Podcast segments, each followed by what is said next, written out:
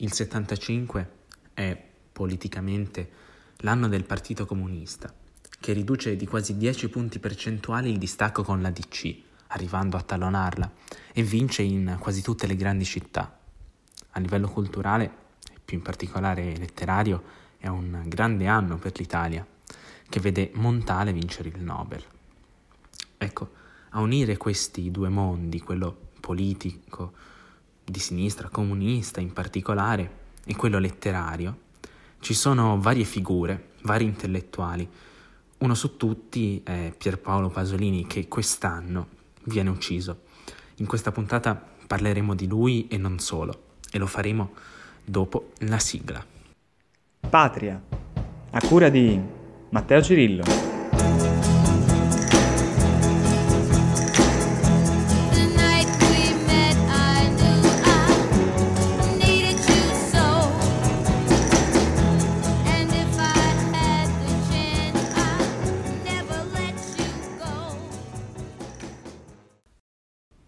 L'anno si apre con il Partito Comunista in ascesa.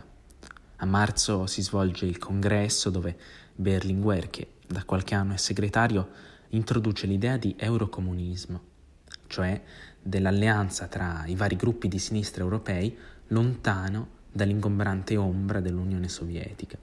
Ma soprattutto Berlinguer ribadisce l'idea di compromesso storico che si concretizzerà solo qualche anno dopo e che, a dirla tutta, non durerà a lungo.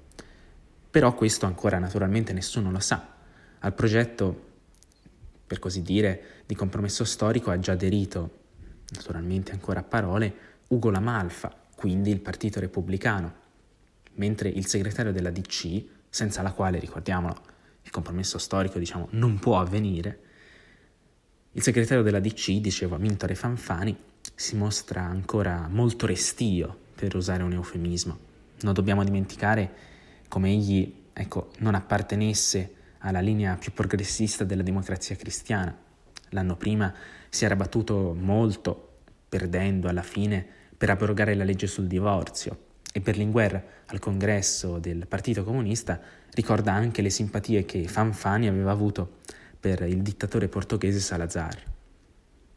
Ad affossare ulteriormente la DC e il suo segretario non ci pensano solo i comunisti, che stanno via via raccogliendo sempre maggiori consensi, ma c'è anche Andrea Agnelli che in un'intervista rilasciata all'Espresso a maggio, quando mancano poco più di un mese alle elezioni, dice che sarebbe molto opportuno che la DC venisse castigata dagli elettori.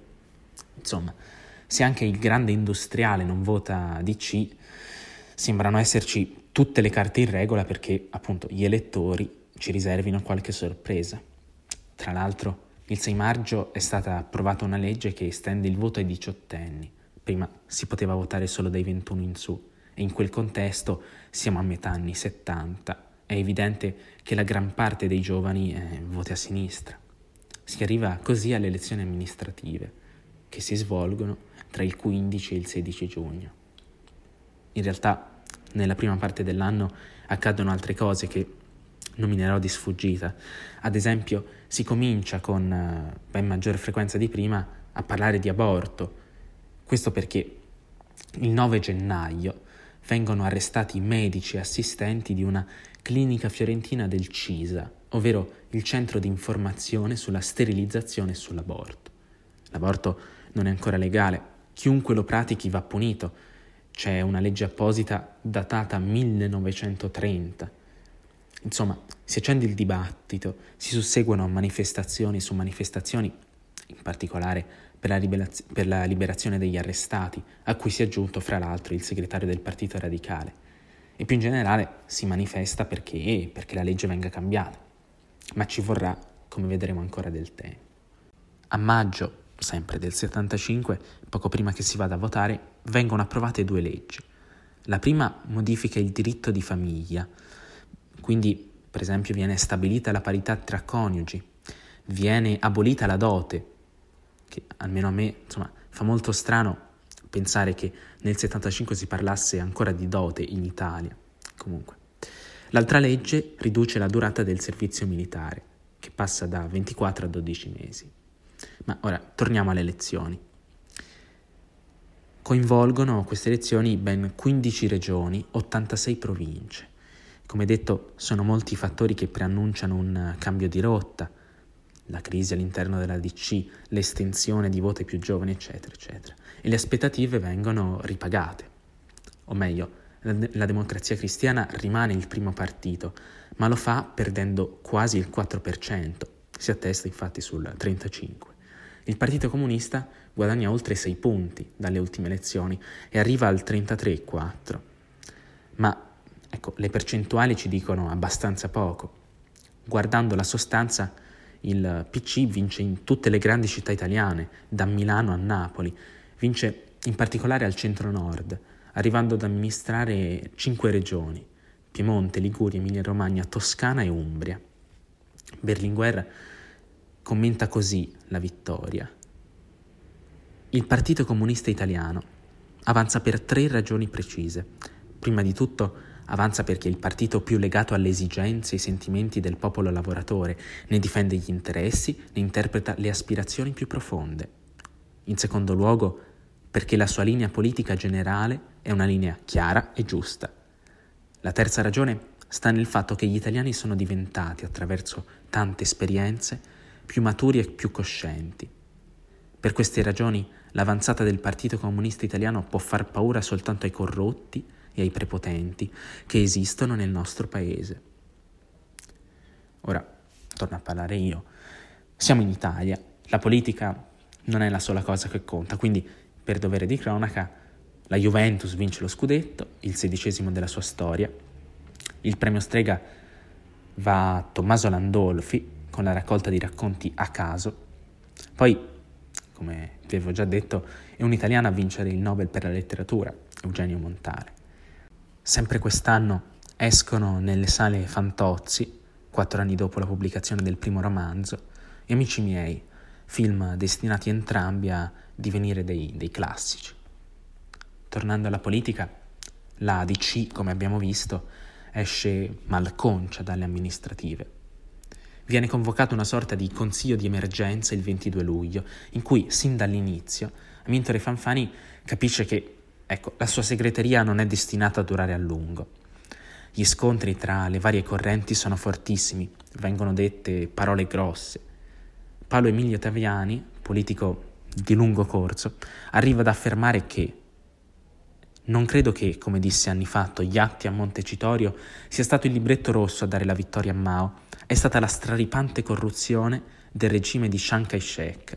Allude, naturalmente, torno a parlare io, alla corruzione della DC stessa.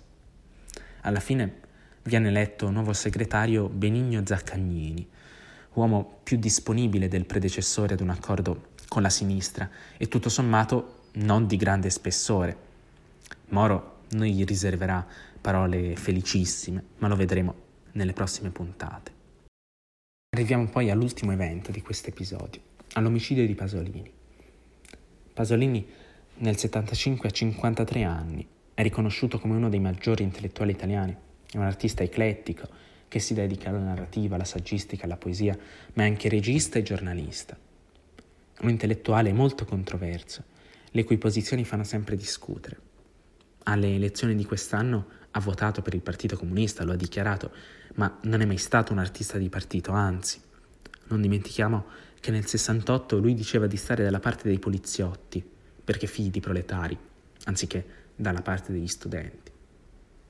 L'ultimo articolo, uno degli ultimi articoli che scrive, suscita molte polemiche e lo si potrebbe intuire anche solo dal titolo, che è Il popolo non è buono. Questo si lega ad un evento di cronaca, il massacro del Circeo. In estrema sintesi, era accaduto che nel settembre del 75 due ragazze del proletariato romano erano state adescate con una scusa da tre giovani dei Parioli, il quartiere bene di Roma, che le avevano violentate e torturate, uccidendone una. Nel suo articolo Pasolini va, come sempre, controcorrente, o meglio, analizza le cose da un altro punto di vista. Scrive infatti che l'impunità di tutti questi anni per i delinquenti borghese e in specie neofascisti, non ha niente da invidiare all'impunità dei criminali di borgata. Insomma, nelle borgate, nei quartieri più poveri, questi eventi accadono ogni sera, dice questo Pasolini. Un mese dopo, la notte del 2 novembre, viene ucciso. Viene ritrovato la mattina del giorno successivo presso l'idroscalo di Ostia, a Roma, dove la sera prima si era recato con un ragazzo, Pino Pelosi. Il corpo di Pasolini è in condizioni orrende. È stato prima ferito, poi travolto dall'auto con cui era arrivato all'idroscalo. Ci sono moltissime versioni riguardo alla sua morte, o meglio, ce n'è una ufficiale e poi tantissime altre. Secondo la prima, ad ucciderlo sarebbe stato lo stesso Pino Pelosi. Poi però ci sono piste che portano ad una rapina, ad una rapina finita male, altri ad un evento organizzato per punire Pasolini per l'ultimo film realizzato, Salò, altri ancora per il suo ultimo libro, Petrolio, in cui attaccava uno dei grandi imprenditori italiani, Eugenio Cefis, collegandolo allo stragismo. Negli anni ci sono state richieste di riaprire il caso, proposito mai attuato. La verità probabilmente non la conosceremo mai. Invece di tentare indagini sulla morte di Pasolini, concludo con le parole che Alberto Moravia pronunciò ai suoi funerali. Questa immagine mi perseguita, di Pasolini che fugge a piedi, è inseguito da qualche cosa che non ha volto e che è quello che l'ha ucciso. È un'immagine emblematica di questo paese, cioè un'immagine che deve spingerci a migliorare questo paese come Pasolini stesso avrebbe voluto.